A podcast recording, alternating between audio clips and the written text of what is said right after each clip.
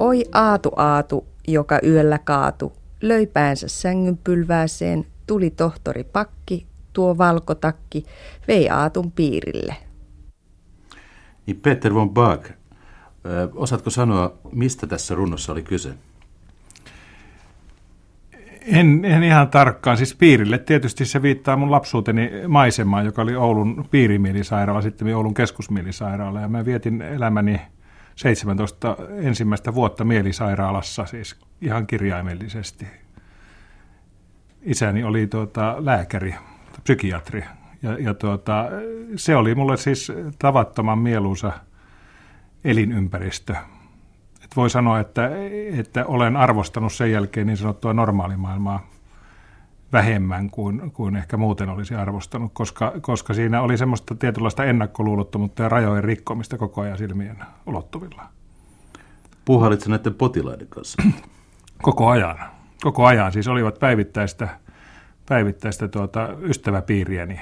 Siis ihan sanan, sanan todellisessa mielessä. Että siinä oli paljon tuommoista tuommoista tota vapaa-kävelijäporukkaa tai muuta, muuta liikkeelle. Ja mä tietysti siis sitten, sitten lääkärin lapsena, niin mä saa, siis oli, oli varsin luonnollista tuntea. Ja, ja silloin, silloin tuota, niin kuin 50-luvun alussa – selvästi semmoiset niin kovat sodan jälkeisen ajan realiteetit oli siinä, siinä käsillä, mutta siinä oli sen ensimmäiset semmoiset loikkauksen tarinat varmaan, varmaan tuota, mulla silmien edessä, siis sen tapaiset, joita myöhemmin elokuvissa käsiteltiin Jäniksen vuodessa ja muuten. Että jotkut teki valinnan, että, että tästä järjestäytyneestä kovenemasta yhteiskunnasta täytyy hypätä jonnekin, jonnekin jonnekin pois. Ja siis yksi mahdollisuus oli, oli tietyllä tavalla vielä siis väliämuotoisesti hyörivä mielisairaala-elämä kyllä asia, asia noinkin oli. Sieltä sitten, sitten monet ihan hyvin saattavat käydä heinäaikana elonkorjuutöissä kotonaan kotiseudulla ja sitten taas palasivat ja heillä oli sitten lopulta oma huone ja radio ja pelagonia ikkunalla ja kaikki, kaikki oli ihan,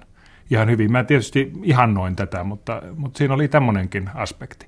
Ja samalla kun oli, oli varmasti tämmöiset mielenterveydelliset ongelmat jossakin Pohjois-Suomessa oli kovat, sillä tavalla kovat, että, että mun isäni esimerkiksi niin, niin tuota, jos joku, joku seurapiiri ämmä tuli hänen vastaanotolle ja valitti unettomuutta, niin hän ajoi kerta kaikkiaan pois.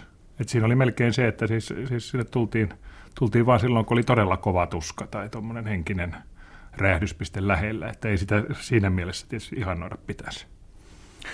Millainen se 40-luvun Oulu oli noin niin kuin lapsen kannalta? Jännittävä paikka. Mähän tulin, tulin tuota Helsingissä, Helsingistä siis noin kuin just siis 5-6-vuotiaana tulin, tulin Ouluun ja, ja tuota, siinä oli vielä semmoinen sodan jälkeisen ajan, tuntui niin tietysti kaikkialla oli, mutta kyllä Oulua oli pommitettu ja siinä oli, oli sellainen, sellainen tuota, saksalaisten jättämät jäljet tai muuta, tai muisto, muisto ja muuten, muuten tuota, kyllä olen hirveän onnellinen, että olin Pohjois-Suomessa sen ajan. Että siinä on, siinä on tuota, semmoinen olojen ankaruus, joka on, joka on varmasti ollut jotenkin opettavampi ja karaisevampi kuin Etelä-Suomi, joka nopeammin pääsi tietynlaiseen hyvinvointiin mukaan. Millainen koti teillä oli? Onko sinulla sisaruksia? Mulla on yksi ainoa sisar, joka on, joka on tuota, mä oon kolme ja puoli vuotta nuorempi. Mutta mun äitini kuoli melko pian sen jälkeen, kun oltiin tultu Ouluun. Että se oli semmoinen tietysti ratkaiseva asia, että, että jatkaa siitä lähtien äidittömänä, siis kuusivuotiaana, juuri kuusi vuotta täyttäneenä, niin menettää äiti.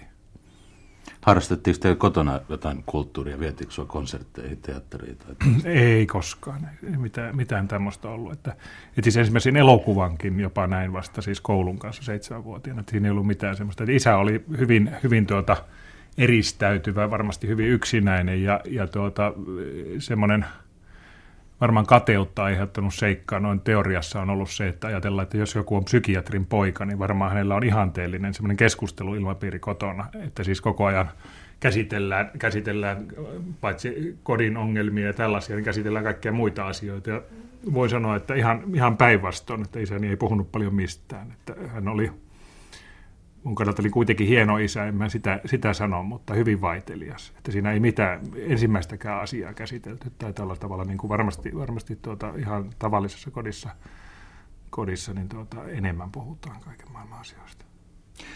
Mikä on tuommoinen varhaisin kirja, minkä sä muistat lapsuudesta?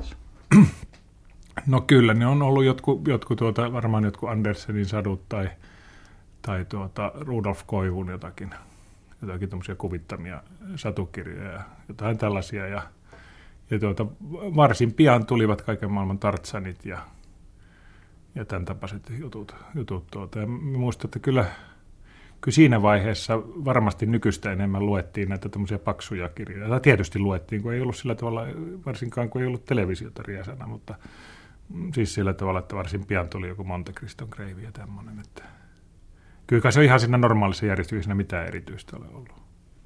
Mikä oli tämä ensimmäinen leffa, mitä sä seitsemän vuotta pääsit katsomaan? Se oli koulun kanssa, kanssa, se oli mun ymmärrykseni mukaan, se on ollut se, sellainen englantilainen 49 valmistunut elokuva kuin Etelämeren, tai Etelänavan valloittaja. Se on siis Scottin tästä Etelä, Etelänapa retkueen, siis traaginen tarina.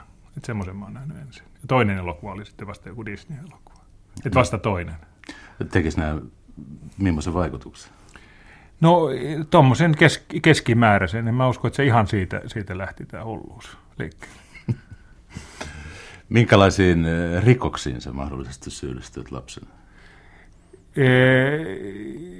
No kyllä siis poliisilaitokselle mä olen, olen tuota, joutunut, joutunut semmoista syystä, että mä panin siellä, siellä mielisairaalan Sikalan ikkunat rikki. Ja se oli siis semmoinen, joka, joka tuota, johti siihen, että mä olin kuulusteltavana. Kuulusteltavana. Siis huviksessa aivan. Mitä? Huviksessa panit nämä säpäät. Niin, no mitä, mitä syytä, ei sitä hankalampihan sitä on selittää. Ja sitten, sitten semmoinen niin kuin traumaattinen, traumaattinen juttu oli semmoinen, kun tuota, mä jostakin, jostakin pihistyksestä, siis kaupassa jotakin karamellien varastamisesta joudun kiinni. Et se oli semmoinen, joka mä luulen, että se vaivasi, vaivasi varmasti vuosikymmenen ja yli, yli se asia, se kiinni joutuminen, joka oli semmoinen, kun mä muistan, että, että vaelsin, vaelsin sitten niiden lumisten maisemien poikki ja tuota, ja, ja sieltä kaupasta, tiesin, että kaupasta soitetaan, kun tulen kotiin, että mitä siellä on, mikä on se, se siis se vastaanotto siinä, siinä asiassa. Ja sitten vielä ilmiantajana oli mun hyvä kaveri, semmoinen pari vuotta nuorempi, nuorempi kaveri. kaveri. Ja mä tuota, muistan, kun hän tuli sitten hiihtoladulla vastaan, vastaan joskus joitakin päiviä myöhemmin. Ja mä kai sihahdin hänelle siitä, siitä ohi hiihtäessä, että Juudas tai jotain tällaista. Et sen verran mulla oli tämmöistä siis niin kuin raamatusta opittua opittua tuota peruskäsitteiden dramaattista tajua, että ymmärsin häntä nimittää oikealla nimellä. Hän ilmi, ilmi on toiminut siis. Oliko teillä uskonnollinen koti? Ei millään muotoa. Ei pienemmässäkään määrin. Että isä, isä ei tuota, isällä ole mitään käsitystä luultavasti kirkon jutusta. Hän, oli, äh, siis niin kuin suhtautui kunnioittavasti ihmisten vakaumukseen ja tällä tavalla, mutta ei ole itsellä mitään tajua. Johtuu, johtuu siitä, että, että sehän oli, oli emigrantti kotiin. Mun isäni ensimmäiset kielet oli Venäjä ja Saksa. Hän oli Pietarissa syntynyt 1908 ja sitten tullut Suomeen vallankumouksen aikana. Ja, ja tuota mun isoäitini, joka oli siellä vielä Oulussakin melkein kymmenkunta vuotta, eli, eli niin ei koskaan kunnolla oppinut suomea että isäni kävi ruotsalaisen koulun ja sitten neljäs kieli hänellä oli suomi, jota hän käytti sitten lähes yksinomaan sitten siellä Oulun oloissa. Niin hän puhui sitäkin sitten aivan täydellisesti ja virheettömästi. Että, että tuommoinen monimutkainen. Ja siinä, siinä tuota, tuommoinen emigrantti, kotihan merkitsee sitä, se merkitsee niin kahta asiaa. Mun siskoni on ollut jo nyt yli 20 vuotta Yhdysvalloissa ja siellä siis sen maan kansalainen ja siis usein matka jatkuu seuraavissa sukupolvissa. Ja sitten, sitten mä luulisin, että mun kohdalla sitten tämä, tämä tuota, usein siis melkein ehkä jonkun silmissä älyvapaan tason saavuttua keskittyminen niin kuin suomalaisuuteen, niin se on tuota, taas sitten, sitten sitä samaa perua. Että silloin tulee, tulee niin kuin moninkertaisesti se hinku olla, olla suomalainen, kun on tämmöinen, vähän outo tausta. Muistatko mitä erityisiä, erityisen suosittuja leikkejä teillä olisi ollut? lapsena? Joo. En, en mä muista mitään. Muistan vain sen, että kun me tultiin Ouluun, niin sitten isä, isä tuota, pisti meidän, meidän tuota, ikkunasta päänsä, päänsä, toisen kerroksen ikkunasta pää, päänsä tuota, ulos, ja siellä lumihangessa oli jotain, jotain lapsia siellä jossakin 50 metrin päässä, ja se huu, hän huusi lapsille, että hei kakarat, odottakaa, täältä tulee vielä yksi. Mun ensi vaikutelmani Petteristä, se oli vuonna 1955. Me olimme jollakin käsityötunnilla ja tuota, mä, mua kiinnitti huomiota se, että Petteri oli aivan erityisen kömpelö ja avuton jossakin asioissa ja Tämä oli minusta hyvin, hyvin tota, niin raskauttavaa, koska mä olin ollut juuri partiopoikana ja, ja siellä oppinut, että tämmöinen selviytyminen näistä käytännön elämäntilanteista on, on tuota, niitä ihmisen korkeimpia hyveitä. Ja, ja tämän takia Petteri ei, ei saanutkaan kovin korkeita pisteitä minun, minun silmissäni. Peter Ombach, sä et ollut mikään varsinainen urheilunuorukainen tämän äskeisen ei, ei sekään, sekään ei muuten pidä paikkansa. Toi äskeinen, äskeinen jossa mä tunnistin luokkatoveri, niin Simo Näyhän äänen, niin, niin tuota, pitää täydellisesti paikkansa. Että mä oon äärimmäisen siis epäkäytännöllinen ollut ja juuri, juuri varmasti raskauttavampia esimerkkejä löytyisi tuolta veistotunneilta ja vastaavia tai ihan, ihan siis niin kuin hölmöä tasoa edustavia juttuja. Mutta tuota urheilu, urheilujutuissa sitten, että mä oon ehkä ollut säälittävä, sen mä myönnän, mutta, mutta myös innostunut. Siis ihan niin kuin niillä, niinä aikoina oltiin, että siis, siis, siis tavattomasti niin kuin koko ajan juostiin ja hypättiin ja heitettiin. Siis kyllä, kyllä siis, siis tätä tein ihan herkeämättä. Ja, tuota, ja musta, musta tuota, mulla oli erinomaisen vaikuttavia opettajia muutamia. Toinen oli, oli tuota Kuuno Honkonen, josta myöhemmin tuli kansanedustaja ja tällainen. Ja tuota, hän, hän musta sanoi hirveän muistettavan lauseen kerran, kun oltiin, oltiin juostu ehkä tuommoinen tuhannen metrin rata tuolla siellä Raatin kentällä Oulussa. Ja mä oon tietysti tullut itse siis suunnilleen kierrosta myöhemmin kuin voittaja, siis siinä, siinä siis, siis luokan, luokan tuommoisessa urheilutunnilla tapahtuneessa jutussa. Ja kun sitten kaikki läähätettiin siinä nurmella, niin tämä Kuuno Honkonen sanoi, että, että kaikki olitte yhtä hyviä. Ja onnistui sanomaan se niin vakuuttavasti, että mun tapasta surkimusta, niin se, se lohdutti. Et siinä, siinä tuota, sillä tavalla se urheilu oli harrastus ja musta, musta tuntuu, että ei siinä, siis se, se ei ollut vielä silloin ainakaan semmoista, että pitää olla hirveän tasokas jo ihan lapsena, että sitä saattoi olla mukana siinä toiminnassa. Kyllä siinä pyörittiin. Mä juoksin itse siinä meidän talon ympäri kaikkia ratoja rakentelin ja juoksin ja otin aikaa ja kaikkea tällaista. Se oli siis, siinähän oltiin eletty radiovälityksellä vuoden 52 olympiakisat ja tällaista, niin ei siihen voi olla tempautumatta mukaan. Millainen oppilas muuten olit koulussa? No suhteellisen ehkä hyvää, mutta ei millään tavalla siis varmaan, varmaan tota luokan parhaita, siis keskiarvon perusteella kuitenkaan tai muuten. Että ei ihan, ihan kärkipäässä varmaankaan. Oliko sinulla mitään ongelmia koskaan koulussa? Ei, valitettavasti. Se mua on hävettänyt jopa myöhemmin. Että, että se, se tuota, ei ole hyvä, hyvä merkki, että siis käytännössä katsoen koko kouluaikana ei ole jälkiistunnossa tai muuta, niin se on aika, aika tota surullinen dokumentti. Missä vaiheessa eh, tapahtuu tällaiset normaaliin elämänkulkuun kuuluvat asiat, kuin tutustuminen väkijuomiin, ensimmäiset naisjutut ja näin poispäin? Siis hirmuisen myöhään siinä vaiheessa. Et siis esimerkiksi toi, toi väkijuomajutut ja tällaiset, niin se on mun käsittääkseni se oli siinä vaiheessa, kun ylioppilaskirjoitukset suurin piirtein oli kirjoitettu, niin sitten, sitten sen kevään aikana oli jotain ensimmäistä olutletterästä ja tuota, naisjutut samalla tavalla niin, niin hirveän hitaasti. Et se, oli, se oli semmoista hyvin, hyvin hitaa köpsymisen aikaa. Et siinä on aikataulu on nopeutunut, siis ihan, ihan sanotaan, että kymmenen vuotta siitä hetkestä, niin se alkoi, alkoi kaikkialla maassa varmaan nopeutua hurjalla tavalla. Että se oli vielä, vielä tuommoista niin kuin semmoista vanhanaikaista Suomea. Niin se, se. Olitko koskaan kiinnostunut prätkistä tai autoista tai tällaisesta? Ei, en ollut koskaan. Sulla oli myös mm, käsittääkseni tällaisia musiikillisia ambitioita kouluaikana. No ei muuta kuin, muuta kuin tuota, siitä on jäänyt kaunis, kaunis kokemus siitä, että me, mä soitin, soitin tuota klarinettia, joka oli isältä peritty. Isähän oli ansainnut opiskelurahansa soittamalla. Hän oli ammattimuusikkona ollut, siis soittanut elokuvateattereissa ja soittanut siis kamarimusiikkiyhtiöissä. Oli ollut tuota, niin hyvä klarinetisti, että, että vanha Skobba, tämän sitten nyttemmin tunnetun tai, tai tuossa hiljattaisemman Mario Skobban isä oli pitänyt, pitänyt mun isääni niin kuin parempana kuin tätä, tätä Mario Skobbaa niin klarinetistina. Ja, ja mä en ollut siis mitään sinne päinkään, siis mitään lahjoja, mutta mä kuitenkin otin soittotunteja, soitin ja sitten oli semmoinen juttu kuin Oulun Lyseon sinfoniaorkesteri, jossa soitettiin joka oli hyvä orkesteri, hyvä koululaisorkesteri.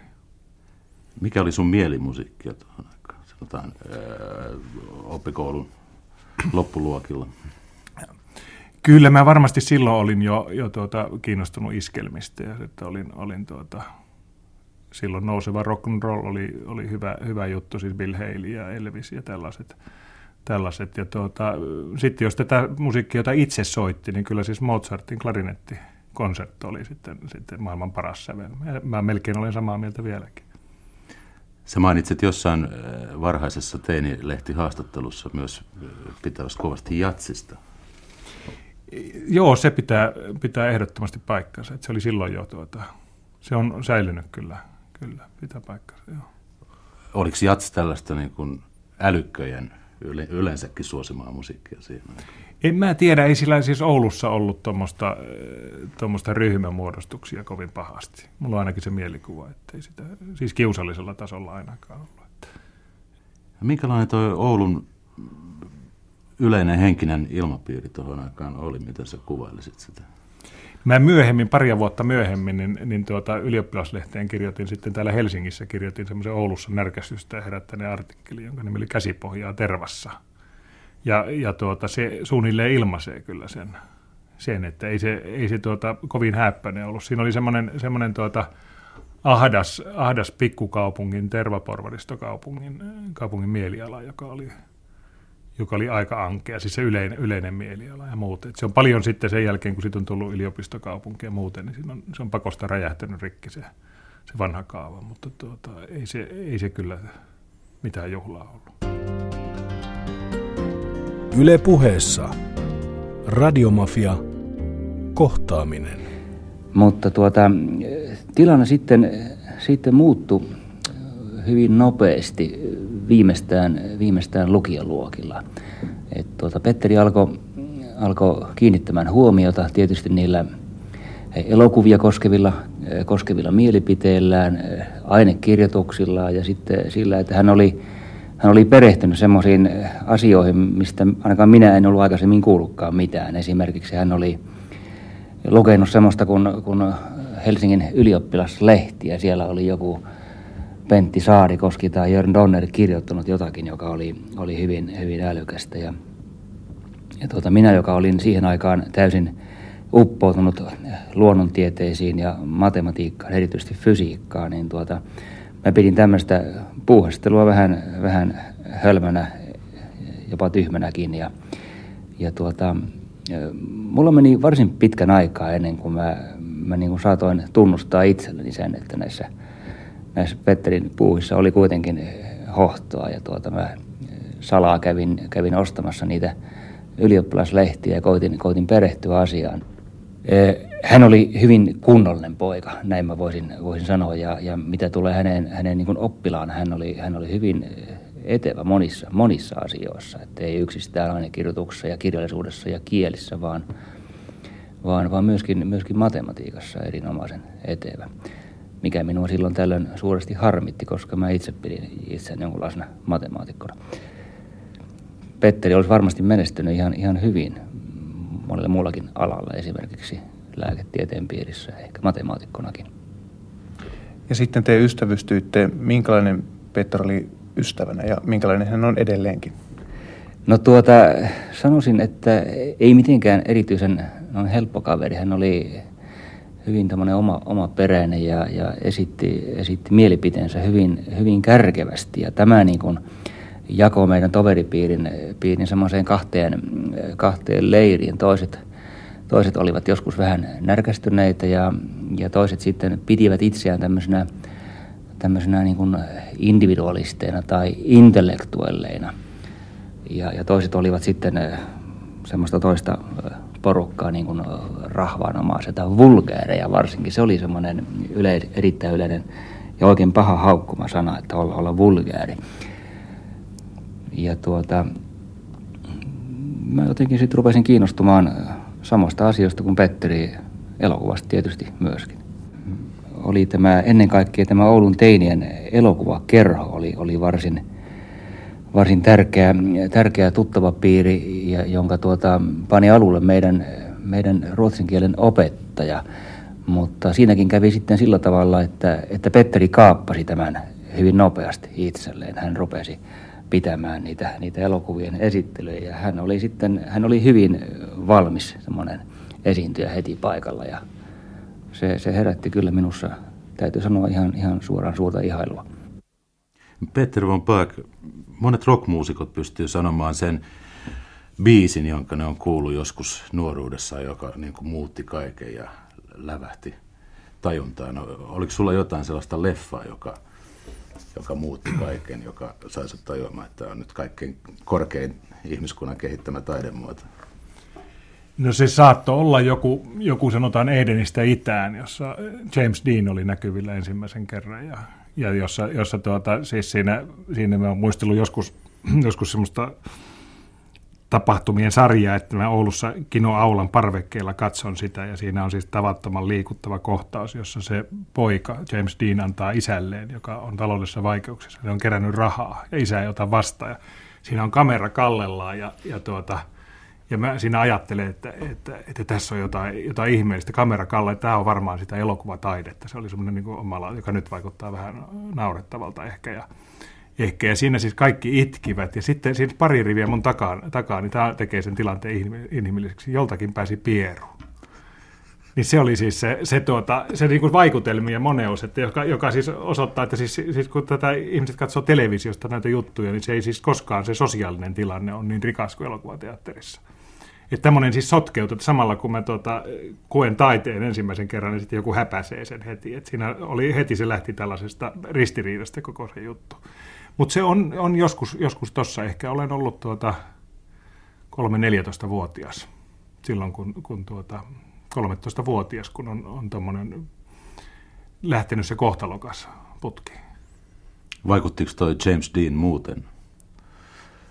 Kyllä se vaikutti, se, se sähkösti sillä tavalla, sillä tavalla monenkin, että siis, siis tuota, ainakin semmoinen hyvä, hyvä ystäväni, jonka nimi on Kari Lumme, joka on tähtitieteen professori nykyisin, niin hän, hän tuota, oli semmoinen, semmoinen niin kuin Oulun James Dean suunnilleen, että hän leikkasi pystytukan ja sitten piti käsiään äh, farmarien takataskussa. Ja, ja tuota, kun opettaja yritti häneltä jotakin kysyä, niin hän, hän tuota, antoi semmoisia tuota, hajamielisiä vastauksia. James Deanin tavoin tuijotti jonnekin etäisyyteen, niin se oli, se oli tuota, tietysti niin kuin hauskaa. Se oli semmoinen niin kuin melkein tarkoitettu parodia jo silloin, mutta osittain täysin tosissaan tehtyä, tehtyä esiintymistä. Kun te aloitte pyörittää tuota elokuvakerhoa, elokuvakerhojahan oli Suomessa ollut kaiketi aikaisemminkin, mutta tuota, ei niitä niin hirveän paljon, sehän oli alkanut muutama vuotta aikaisemmin. Ja tämä, tämä Simo Näyhän äsken mainitsema Mikko Salminen, ruotsin kielen lehtori, hän, hän teki aivan, aivan tuota fantastisen semmoisen avauksen Oulussa just, just tässä asiassa. Ja ne oli onnellisia aikoja, niitä, niitä on monet jälkeenpäin muistelleet. Täällä Helsingissä hän oli ja Lahdessa ja Kajaanissa ja muuta, ja se antoi hurjan sysäyksen siis nuorille ihmisille, jotka on vieläkin siis, siis tuota, sitten vuosikymmeniä jälkeenpäin, ne on heidän elokuvatuntemuksensa ja semmoinen harrastuksensa on syvemmällä ja jotenkin, jotenkin tuota, tunteellisemmalla tasolla kuin, kuin tuota muilla. Että ne teini- elokuvakerrat oli ihan korvaamattomia ja mä en ymmärrä, minne ne sitten niin nopeasti häipyivät. Että ne, ne on täydellisesti ollut loppuja pitkä aikaa. Mikä siinä oli se uusi tapa katsella elokuvia tai, tai puhua niistä, minkä, mikä täällä jengillä niin oli verrattuna normaaliin elokuvien katselemiseen? No ei siinä tietenkään ollut mitään muuta kuin, että että tuommoisessa pikkukaupungissa lähinnä muuten oli olemassa vain se päivänkohtainen ohjelmisto. Ja tuossa tuotiin vanhempia elokuvia ja niitä ei kukaan ollut voinut nähdä millään muotoa. Siis silloin ei ollut televisiota, niin oli, oli täysin pois pelistä, että kukaan olisi nähnyt 30- tai 40-luvun elokuvia tai, tai saati sitten mykkäelokuvia, kun tuommoinen näytetään, niin se oli ihan, ihan uutta. Niin se sitten kun se semmoisella isolla kankaalla vyöry, niin se oli ihan, ihan mieletön elämys sitten. Siinä, siinä tulee silmille semmoisella havainnollisuudella, mitä oikeastaan nyt voi kuvitella semmoisena uutena elämyksenä, juuri se, että miten elokuva voi jostakin ajasta kertoa. Juuri niistä vuosikymmenistä, joista kouluhistoriaopetus oli täysin vaitonaista. Ja kaikki tällaiset asiat, että menneisyys, jota ei koulu pystynyt ainakaan avaamaan juuri ollenkaan, niin se yhtäkkiä on siinä. Ja sitten samaten, samaten se elämä, jota ei ollut siis oikeastaan muuten, muuten tuota, älynyt olevaksi, että omat eliolosuhteet oli sillä tavalla surkeat ja rajalliset, ei siis niin siitä tiennyt mitään. Niin elokuvahan aukas kaikkia näitä asioita. Teatterista nyt ei kukaan tiennyt mitään, että tuommoisessa pikkukaupungissa sitä hädintuskin oli. Tai sitä oli, mutta se oli hirveän, hirveän heikolla tasolla silloin, se mun muistikuva on silloin. Se on täydellisesti muuttunut varmaan tilanne. Tai Oulussa tiedän, että se on muuttunut paljon paljon parempaan suuntaan, mutta silloin se oli semmoista jäykkää perinteellistä, just semmoista tyhmää tyhmää, että silloin, silloin tuota, ei, ei ollut sellaista valintatilannetta, että olisi, olisi tuota, alkaako harrastaa teatteri vai elokuva. Elokuva oli ilman muuta selvä. Että siinä oli maailman parhaat jutut esillä. Suun, suunnittelit sä kouluaikana yksi tai kaveries kanssa esimerkiksi niin kuin omien elokuvien tekemistä, tai teitte sitten mitään lyhytleffoja tai tällaisia? No siinä, siitä on olemassa semmoinen teoria, että oltaisiin suunniteltu jotain, jotain, ja varmaan jotain suunniteltiinkin, mutta ei sitä koskaan yhtään mitään tullut. Että, että muut muistaa ilmeisesti paremmin tuon, mutta ei. siinä on joku semmoinen pikkunen, pikkunen suunnitelma ollut. Mutta en mä edes voi käsittää, kellä meistä olisi ollut kamera tai mitään. Tämä jengi, joka pyöri tässä leffakerhon ympärillä, niin hengasko se muutenkin yhdessä? Bailasitteko te yhdessä? No se ei, se ei musta ollut siis mitenkään leimallisesti leffakerhon jengiä. Et siinä oli siis, siis elokuvakerhoon värvättiin kaikki, että mä suorastaan pidin huolta. Mä kulin, kulin naulaamassa niitä ilmoituksia kaikkiin Oulun kouluihin ja, ja tuota, jotenkin propagoin sitä niin, että kaikki kulki. Et siinä ei päässyt semmoista, semmoista tuota sisäpiirijengiä oikeastaan muotoutumaan. Se oli valtavan suosittu. Se oli siis semmoinen ehkä 800 paikkainen elokuvateatteri koko ajan täynnä. Eli, eli siinä ei tuota, mutta sitten, sitten tuommoista, kyllä tuo oma, oma perusjengi kyllä, kyllä sitten vähitellen muotoutui, jota, jota mä luulen, että paljon enemmän joku semmoinen kirjallisuuskerho koulussa niin sitten, sitten tuota, kokous. Että meillä oli, oli semmoinen hyvin, hyvin tuota ratkaiseva suomenkielinen opettaja, opettaja Pauli Anttila-niminen niminen tuota, opettaja, joka, joka mä muistan, miten vangitsevasti hän puhuu haanpäästä esimerkiksi. Siitä tuli semmoinen, semmoinen kipinä, joka on myöhemmin sitten, sitten ollut hirveä siunauksellinen, että mä oon moneen kertaan lukenut kannesta kanteen haanpään kaiken kirjoittaman tekstin. Ehkä siis just se koulusta, koulusta saatu kipinä. Se on juuri semmoinen, kun kouluopetuksen pitäisi ollakin ollakin. Ja semmoinen kirjallisuuskerho, jossa sitten oli myös semmoisia säälittäviä jotakin näytelmäyrityksiä, joista ei koskaan tullut mitään, jossa yritettiin jotakin Ollin Julius Caesar-näytelmää tai jotakin tuommoista tuommoista esittää ja kaikkea. Ei, ei siitä tullut yhtään mitään, mutta mutta kokosivat semmoista tiettyä, tietty samoja harrastusten ympärille porukkaa. Kun sä olit tällainen nuori intellektuelli, niin pystyykö kadulla havaitsemaan esimerkiksi pukimista, kuka on älykkö ja kuka ei? Oliko mitään tällaista tiettyä pukeutumistyyliä, mitä sä olisit noudattanut? No mulla oma, oma käsitys, että ei varmaankaan ole, että mä oon aina yhtä surkealla tavalla pukeutunut. Siis semmoinen, semmoinen siis niin kuin aivan, aivan tuota, muista erottumaton lökäpöksytyyli ollut aina, että se ei ole, tuota, en usko, että olisi, olisi erottunut. En minä ainakaan siis. Mutta te, teillä oli tämä kirjallisuuskerho ja, ja te, teillä oli leffakerho, katsoitte leffoja ja luitte kirjoja, mutta kai te varmaan teitte myös jotain muuta vapaa-aikana. Niin, no joskus oli jotakin, jotakin tuota, surkeita juhlia, mutta se oli, oli tuota, tai semmoisia hirveän ujouden, ujouden spektaakkeleita, jossa mä muistan, että siinä rautatieläisten talo, talolla siinä Oulun, Oulun tuota ratavarressa, niin oli, oli joitakin tällaisia, jossa me just tämän äänessä olleen Näyhän Simon kanssa puhallettiin klarinetilla, yritettiin jotakin kappaletta soittaa siinä ja sitten siinä niin kuin, semmoisella oululaisella yleisaskeleella muut tanssivat ja siinä oli semmoista kyttäilyä ja tuommoista ei mikään varmaan johtanut mihinkään. Ja, siis, siis se on hirveän, hirveän tota liikuttavia tapahtumasarjoja nyt, että ei niitä usko, että ne olisi tapahtunut noina vuosikymmenä vielä, mutta semmoista se oli kun mä selasin noita joita sun vanhoja kirjoituksia, niin näyttää siltä, että sulla on jo aika varhain kehitty nämä sun tyylin tunnusmerkit, eli tuollainen asiallisuuden ja, ja pateettisuuden ja ironian sekoittaminen. Pystytkö sä, ootko sä itse koskaan miettinyt, että mistä, onko jotkut muut kirjoittajat vaikuttanut sun tyyliin, tai onko esimerkiksi elokuvat vaikuttanut sun kirjoitustyyliin? Mä en ole miettinyt, mutta tuossa heti, heti tuota sytyttää ehkä toi, että, että tuota, elokuvat hän on tietysti voinut vaikuttaa.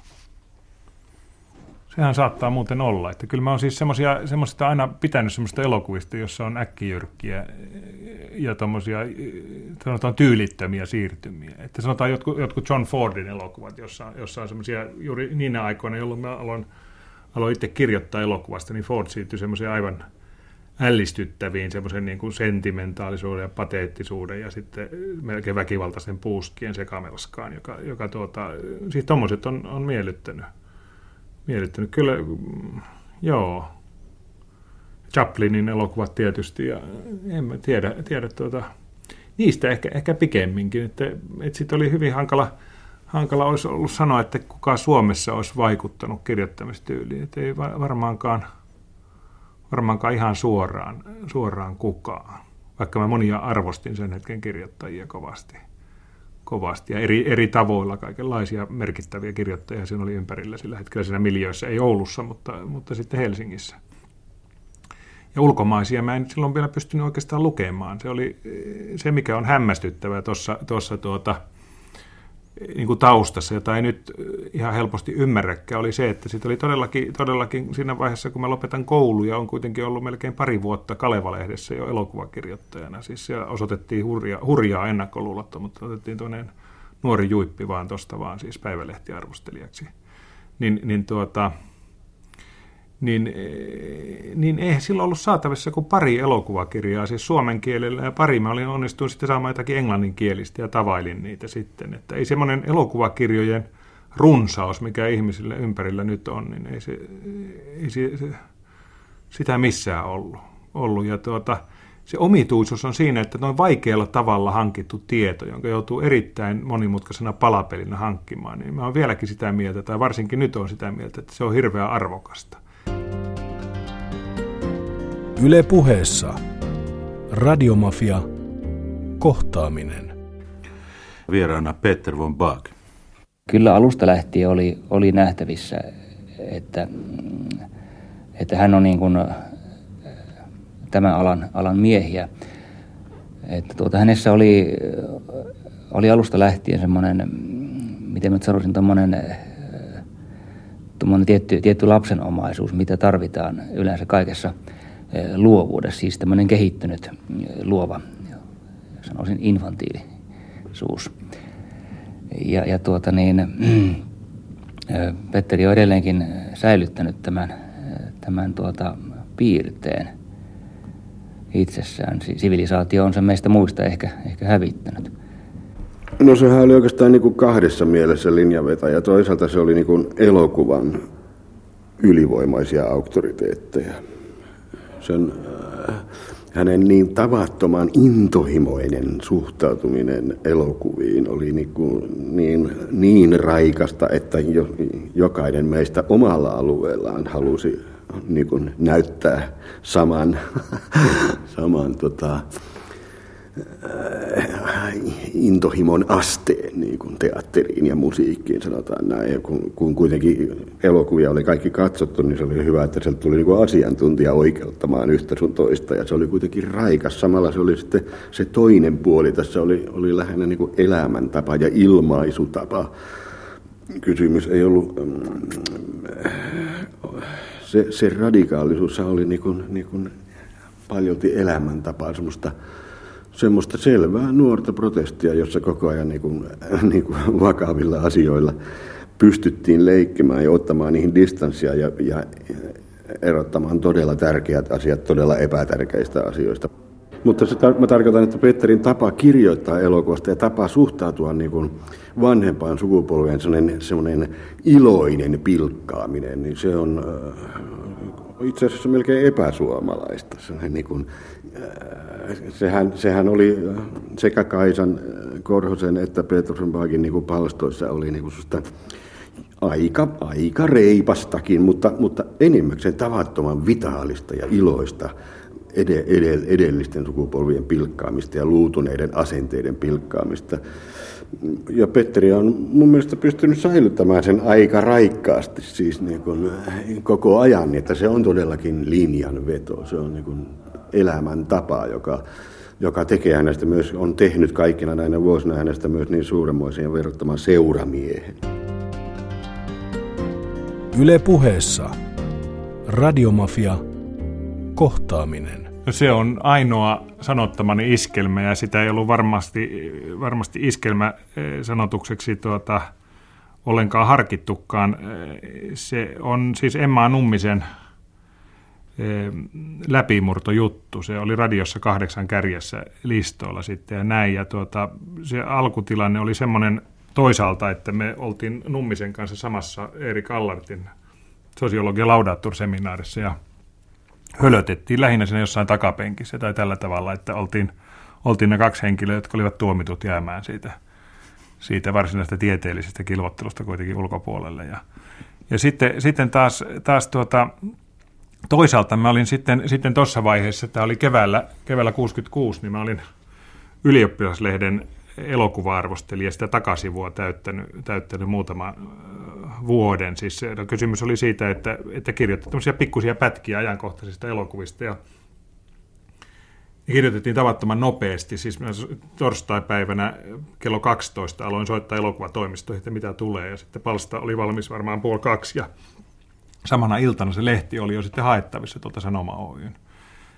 kirjapainosta. Ja ja se, sitten nämä elokuvapalstat piankin, ne, ne alkoi olla semmoista, semmoista vitsipalstaa lähellä. Siis niissä oli kaikkea, kaikkea mahdollista limpoilua ja ennen kaikkea mauttomuuksia ja muita. Ja, ja tuota, ne oli hirveän onnellista aikaa. Siis ne sai alitajunnan löydä seinään joka viikko. Ja, ja ylioppilaiden silloinen päätoimittaja Jorma Kantel rohkaisi kaikin tavoin tämmöistä suhtautumista. Ja meillä oli kaikkein semmoinen niin aktiivinen kaksikko oltiin – oltiin Juhani Koskisen kanssa, josta tuli loistava kääntäjä sitten myöhemmin. Ja hän oli tuota, verbaalisesti ilman muuta koko sen porukan paras, paras kirjoittaja. Ja, ja sitten oli semmoinen yli, vappunumero, joka, joka tuota, melkein siis siinä, siinä kai kävi niin, että Kantel heitti, heitti kaikki asialliset kirjoittajat pois ja jätti, jätti siis Koskisen ja minut tuota, senttaamaan kaikkia, kaikkia typeryyksiä sinne. Ja me istuttiin siellä kokonainen päivä ja kirjoitettiin kaikkia, kaikkia tuota, uskon, uskontoherjajuttuja ja ties, ties mitä, mitä juttuja. Ja sitten Kantteli yhtäkkiä oivalsi, että, että, että saatana, että tässähän puuttuu sodomia-aiheinen juttu. Ja, ja tuota, musta, mun mielikuvani mukaan niin siis se oli siis muutamassa minuutissa asia oli hoidettu sillä tavalla, että Koskisen Jussi kirjoitti, kirjoitti semmoisen jutun kuin Daniel ja leijonat, joka mun mielestä oli parempi ilman muuta. Ja mä kirjoitin tämä Hevoset ja minä – joka kuitenkin sitten saavutti sillä tavalla kuolemattomuuden, että se jostakin syystä eh, Mauria eh, Emmaa Nummista tuota, eh, miellytti ja hän, hän sitten, sitten tuota, halu, oli silloin juuri aloittamassa tätä laulujuttua. Et me oltiin, oltiin jo vuosi pari varmaan tunnettu ja Pekka Gruunov äh, sävelsi sen sitten, sitten ja tuota, se oli Nummisen ensimmäinen levytys ja on jäänyt mun ainoaksi sanotuksekseni, että ei ole löytynyt siis henkistä kanttia enempää. Tähän se jäi. Sä lähdit Oulusta ylioppilaaksi tulon jälkeen vuonna 1961 Helsinki, eikö näin? Joo, mutta siis, siis luettuani ensin puoli vuotta kuitenkin matematiikkaa siellä. Ja tuota, oli, oli semmoinen, mutta oli kai jotenkin ilmoitettu, tai mä olin, olin tullut hyväksytyksi niin Sveitsiin lukemaan lääketiedettä. Ja siksi se matematiikan luku. Ja kun mä tulin Helsinkiin, siis, siis äh, tammikuun toinen päivä 62, niin silloin tuota, mä tulin lukemaan matematiikkaa. Silloin ensimmäisen kevään kuljin täällä matematiikan luennoilla. Mutta sitten mä tempauduin niin nopeasti tähän elokuvamiljööseen, että siitä, siitä tuota, ei sitten tullut näistä. näistä. Ja päinvastoin, kun tämä ystäväni äsken sanoi, niin, niin musta taatusti olisi tullut äärimmäisen huono lääkäri. Siis olen ihan, ihan voin, va, voin vakuuttaa, että mulla ei olisi ollut edellytyksiä siihen ammattiin. Se on liian, liian vaativa ja tommonen, niitä, sitä kanttia ei olisi ollut. No millaista elämää sä sitten vietit tänne Helsingin tulos jälkeen? Missä sä asuit? Mitä sä teit? Mä olin tuota, alivuokralaisena sen ensimmäisen kevään ja sitten seuraavat vuodetkin vielä. Että ensin olin, olin semmoisessa surkeassa – paikassa Katajanokalla, joka oli siis semmoinen tyls, tylsä, tylsä tuota, vuokra e, isäntä ja e, emäntä, että mä olin ainoastaan siis yön sydämen kävin nukkumassa siellä ja muuten olin, olin hirveän määrän kävin elokuvia ja sitten, sitten sen ensimmäisen kevään aikana luultavasti oikeastaan tutustuin koko siis, siis 89 prosenttia, 80-90 prosenttia niistä parhaista ystävistä, mitä, mitä seuraavia vuosikymmeniä aikana tuli olemaan, niin oli heti siis siinä jotenkin, jotenkin kauhean näppärästi. Heistä tuli ystäviä jo silloin ihan, ihan heti. Siinä oli semmoisia ratkaisevia juttuja. Ylioppilaslehti järjesti arvostelijaseminaari, jossa oli, joka oli hirveän hyvä siis semmoinen niin kuin tutustumispaikka, koska se oli eri alojen näitä keskeisiä ihmisiä, jotka oli juuri, josta tuli se nouseva sukupolvi sitten, sitten keskeiset kirjoittajat, melkein kaikki oli siellä heti. Ja, et mä en sitten, sitten käynyt, sitten, sitten tuota erityisen ratkaiseva oli sitten, että mä olin kolme, neljä seuraavaa vuotta, olin semmoisen Fröken Skugin, joka oli 73-vuotias Suomen ruotsalainen tuota, vanha täti, täti niin hänen luonaan. Ja se oli varsin, varsin siis kauhean sydämelliset välit oli tähän. Ja se oli semmoinen, semmoinen musta tuntuu, että ystävät muistaa hänet semmoisena käsitteenä. Sitten, siis alivuokralaisena. Aivan vanhanaikaisella tavalla. No, mitkä oli se, siihen aikaan kohtaamispaikkoja tällaisille niin kuin radi, radikaalille älymystölle? Oliko teillä jotain sellaisia, niin kuin jollain seksuaalisilla vähemmistöillä, niin tällaisia tiettyjä varmoja mestoja, mihin saattoi mennä – missä tiesi tapaavansa uusia kiinnostavia ihmisiä? No silloin oli koko se, koko se keskustan seutu oli oikeastaan, että siinä, siinä musta tuota, noista ravintoloista niin saattaa olla joku tuonne piknik, joka on nykyisin Richardspub ja, ja sitten tietysti vanha kaikkineen, että vanhalla toimi ylioppilasteatteri ja mä olin sitten semmoisena, en koskaan ylioppilasteatterin jäsen, niin mulla olisi ollut mitään siellä esitettävää tai muuten, mutta mä olin semmoisena siipenä siellä aina aina siis sillä tavalla, että lähe, läheisjäsenen status, että siis mä olin aina niiden ylioppilasteatterin juhlissa ja ensi-illoissa ja kovasti harrastin sitten, että siinä oli tämmöisiä juuri, juuri tota, Kaisa Korhonen ja Kai Sydenius ja Kalle Holmberg ja tällaisia, tällaisia kavereita siinä, jotka, jotka, joten työtä seurasin äh, tavattoman intensiivisesti ja kiintyneesti. Ylioppilasteatteri oli luonnollinen paikka tavata YT oli siis Pakkasvirran ja Shrekkin aikoina semmoinen luonteva tapaamispaikka isommalle intellektuaalille jengelle, semmoiselle, semmoiselle akateemisille sivistyneisten plantulle. Siellä oli ensi-iltajuhlia, joita sanottiin karonkoiksi siellä oli sitten muitakin kaiken maailman tilaisuuksia, joiden mentiin ja siellä oli sympaattisen hämärä valaistus ja, ja rentoa meininkiä. Saattoi tavata ihmisiä ja pakottomasti niin kuin, niin kuin keskustella ajankohtaisista asioista. Mä muistelen, että Petteri oli se, joka minut vei sinne. No se varma, varmaan oli näin, että, että tuota Kai ei sitä hädintuskin oli kuullut koko paikan olemassaolosta. Että, että siis se oli sinänsä jännittävää, että hän sitten, sitten muutaman vuoden kuluttua oli se johtaja. Tai oli johtavia henkilöitä heti ja oli niiden keskeisten. Se tuli, tuli tämmöinen maskottisäveltäjä, joka, joka antoi ilmeen koko 60-luvun teatterimusiikille ja teatterin tekemiselle. Mutta hän lähti ihan siis, että hänellä ollut mitään, siis ei siinä vaiheessa, vaiheessa kun me tutustuttiin, hän oli HBLn musiikkikriitikko – joka kirjoitti siis klassisesta musiikista ja sitten, sitten osoitti siis ammattikuntansa kannalta, kannalta tavatonta ennakkoluulottomuutta, että hän alkoi heti, heti tuota, tavattomasti pitää Beatlesien musiikista ja tällaisesta. Et me yhdessä kyllä käytiin, käytiin, siis esimerkiksi oltiin Hard Day's Night, tota, oltiin yhdessä ensi illassa katsomassa ja tällä tavalla. Että se, oli, se, mikä oli, oli ratkaisevaa noina aikoina, oli se, että nämä, nämä tuota, eri alueet niin, niin tuota, luontaisella tavalla, tavalla tuota, niin kuin vyöryivät yhdessä. Et se oli kaikkein, kaikkein hienointa. Siinä oli muutenkin merkkejä siitä, että Jyväskylän kulttuuripäivät oli muutaman vuoden ajan aivan loistava. Että siinä, siinä tuota, se oli Seppo Nummen, Nummen tuota, aivoitus, että nämä asiat voidaan kaikki yhdistää. Että, minä olin siellä, siellä Seppo Nummen apulaisenakin jonakin kesinä ja Petteri sitten vastaavasti taas hoiti koko elokuvan eh, puolta enemmän. Eh, siihen liittyy tämä, tämä kuuluisa anekdootti Seppo Nummesta, joka lupasi Misokutsin seuraavaksi kesäksi Jyväskylän kesän pääfilmivieraaksi Petteriltä ennen kaikkea saamiensa vinkkien perusteella tietämättä, että hän oli kuollut jo silloin, kun hän lupasi. Mutta kun tarpeeksi hienoja lupaa, niin kaikki on yhtä innostuneita, eikä, eikä kyllä Petteri tiesi, miten asiat ovat, mutta, mutta Nummi ei tiennyt, oli vaan kuunnellut hyviä opettajia. Joo, meillä oli tällainen Petteri kanssa kahdestaan tällainen, tällainen tuota kriitik, tämmöinen siis artikkelipalvelu. Me tuota kirjoitettiin keksittyjä, keksittyjä kulttuuriraportteja lehtiin.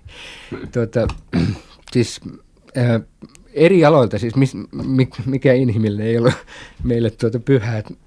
Että siellä me kirjoittiin konserttiarvosteluja esimerkiksi äh, muistan, siellä oli se Georgis Temeli-niminen pianisti, jonka konsertti me arvosteltiin. Se oli sokea se Temeli, joten Peter heitti siihen, siihen tekstiin johonkin otsikkoon, että sokea, mutta nopea.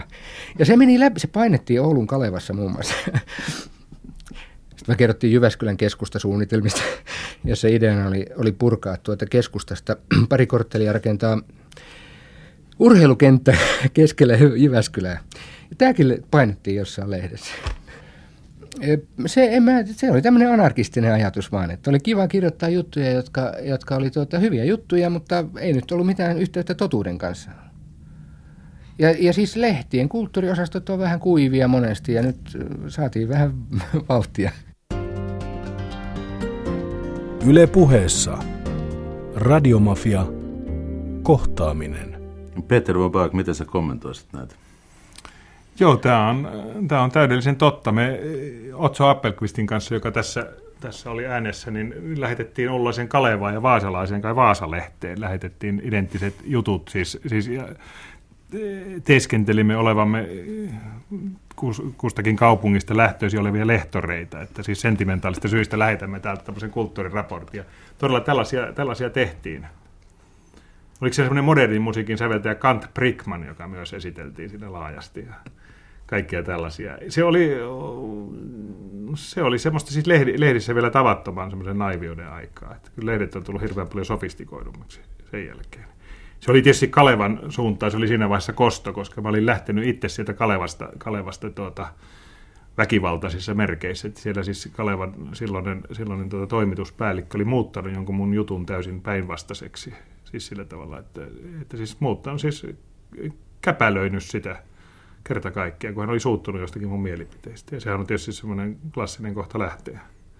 Mutta silloin alkoi tämä, semmoiset niin kuin laps, lapsellisten kostojen aika sitten koti, vanhaan kotikaupunkiin parin kolmen vuoden aikana oli tällaisia. Että saattoi lähettää sellaisia artikkeleita, jotka oli nöyryyttävän älyttömiä.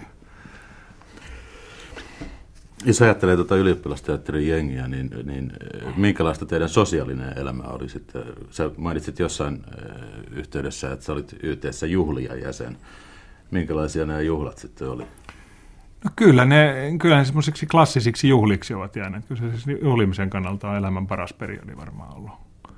No, käytyykö siellä niin keskusteluja punaviinilasin ääressä vai mi, mi, millaiseksi sä luonnehtisit sitä? Kyllä siinä, siinä tuota, musta siihen, siihen liittyi, liittyi tuota erittäin hyvä tasoinen keskustelu. Että silloin luettiin hirmuisesti ja silloin, silloin tuota, siitähän suoraan räjähti kaikki nämä huutomerkkikirjat, joita monet siinä piirissä olevat olevat henkilöt. Ylioppilaslehti oli tietysti semmoinen sama, siinä, siinä samassa, siis ylioppilaslehti vuoteen 66 asti oli, oli hirveä virkeä lehti ja sittenhän se painettiin sontaan se koko, koko hoito.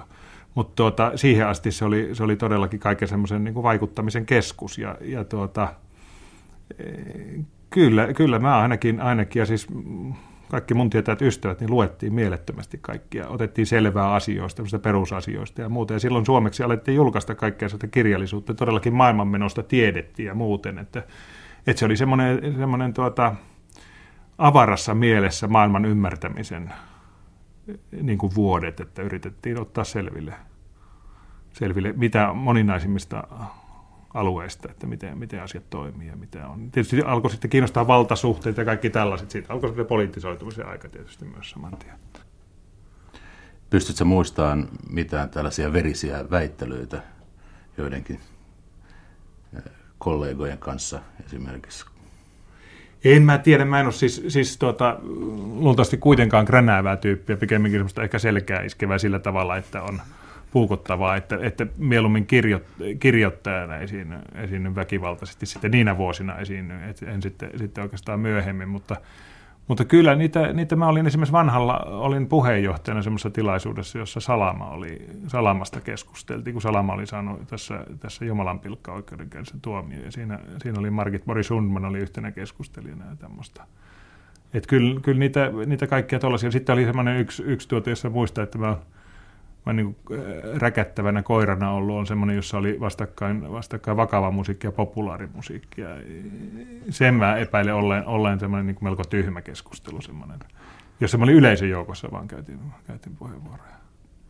Mutta, mutta nehän oli juuri, juuri sanotaan, että joku, joku Saarikoske esiintymiset oli kyllä, kyllä tuota, niin jo silloin tuntui, tuntui poikkeukselta, koska Saarikoski oli niin tavattoman skarppi. Silloinkin, kun hän oli ihan kännissä tai noin, niin se oli, se oli siis se, tapa asettaa sanat, niin se oli, se oli jotenkin semmoista juhlaa, jota vaan niin kuin hiljentyi kuuntelemaan. No sä olit lukiovuosina kaapannut elokuvakerhon ja sitten susta oli, oli tullut sukupolvesi johtava elokuvakriitikko ja sä olit, äh, ryhdyit myös elokuva-arkiston toiminnanjohtajaksi ja ehdit perustaa filmihululehden ja näin poispäin. Sitten sä rupesit myös tekemään omia elokuvia, jotka oli varmoja arvostelumenestyksiä heti alusta saakka. Ei tässä, niin joo, no ymmärrän. Ei, kun ne oli päinvastoin, päinvastoin siis tosiaan, tosiaan melkein järkiään, niin ne oli, ne oli aivan erityisen, erityisen raivon kohteena. Että siis se koskee, koskee ihan semmoista ensimmäistä elokuvaa, kun mä tein, jonka oli Pockpicket, ja joka käsitteli – rikasta poikaa, joka panee ihmisten taskuun rahaa, siis tämmöinen hyvän tekeväisyystoiminta, niin kuin käännetty tästä ranskalaisesta taskuvaraselokuvasta käännetty tämmöinen idea, niin kyllä sitä enimmäkseen solvattiin, paitsi se, sekin jakoi jo siis, siis ihan, että sillä oli hyvin vankat puolustajat, mutta se, se oli, siinä oli, tuli osittain potut pottuina, että ne arvostelijat, siis vanhemman polven arvostelijat, joista mä olin sanonut suorat sanat monen vuoden aikana, niin, niin kyllä, kyllä ne eivät kiveä kiven päälle jättäneet siinä kostotoimenpiteissä. Ja sehän koski sitten sitten myös sitten, kun tein, tein pitkän elokuvan, niin Greivi. Ja siinä, siinä oli yksi lyhyt elokuva, oli ainoastaan siinä kaudella, joka sai semmoisen, joka oli ehkä sillä tavalla niissä oloissa suvereeni, että siihen ei päästy koskemaan. Se oli semmoinen kuin joulukuu. Mutta muuten, muuten tuota, siitä, siitä, se oli, se oli tuota, siitä on jäänyt, jäänyt aikakirjoihin kyllä lähi, lähinnä semmoista tuota, aggressiota. Et sitten, sitten se, mitä on televisio myöhemmin tehnyt, se on ihan toisen luontostakin ollut. Että tämä on semmoinen oma rypäleensä siis, joka, joka syntyi neljän viiden vuoden aikana, jolloin samanaikaisesti mä olin läheisessä tekemissä Risto Jarvan kanssa ja oli hänen elokuvissa käsikirjoitustöissä ja oli läheiset suhteet Jaakko Pakkasvirta ja oli, se oli suomalaisessa elokuvassa siis, siis semmoinen vaihe, joka todella kannatti elää lävitse. Muistatko tästä Kreivin saamasta kritiikistä mitään kuolemattomia lauseita? No, no siis, siis tuota, kyllähän siinä useimmat näistä vanhan polven arvostelijoista siis viittasivat vähän siihen, että mitään näin heikkoa ei ole ollut. Mutta tuota, musta lämmittävin oli, oli kuitenkin siis semmoinen, semmoinen, tuota, semmoinen joka, joka on lähempää tuleva, tuleva semmoinen ja varmasti vilpitön, vilpitön huokauksenomainen tuomio, että kun, kun tästä Kreivistä oli ollut kutsuvieras näytöstä, joku tällainen, ja sitten – tämä mainitsemani vuokra, vuokraemäntäni Fröken Skog ja, ja tuota, mun tätini olivat olleet sitä katsomassa ja mun tätini oli sitten, sitten siis, siis pakahtua suruunsa sen elokuvan jälkeen, siis melkein hoippukai, koska hän piti sitä, että se on, se on niin kuin huo, ehkä huonoin hänen koskaan näkemänsä elokuva, niin, niin sitten Fröken Skog, joka, joka aina yritti löytää mun tekemisistä niin siis jonkun, jonkun puolustelemisen arvoisen asian, niin Fröken Skog sanoi, että, että tuota, että det är väl lite sådant på landet, siis, että, että ilmeisesti tämä kuvasi jotakin maaseutua tai elokuva. Hän löysi tämän siis näkökohdan siitä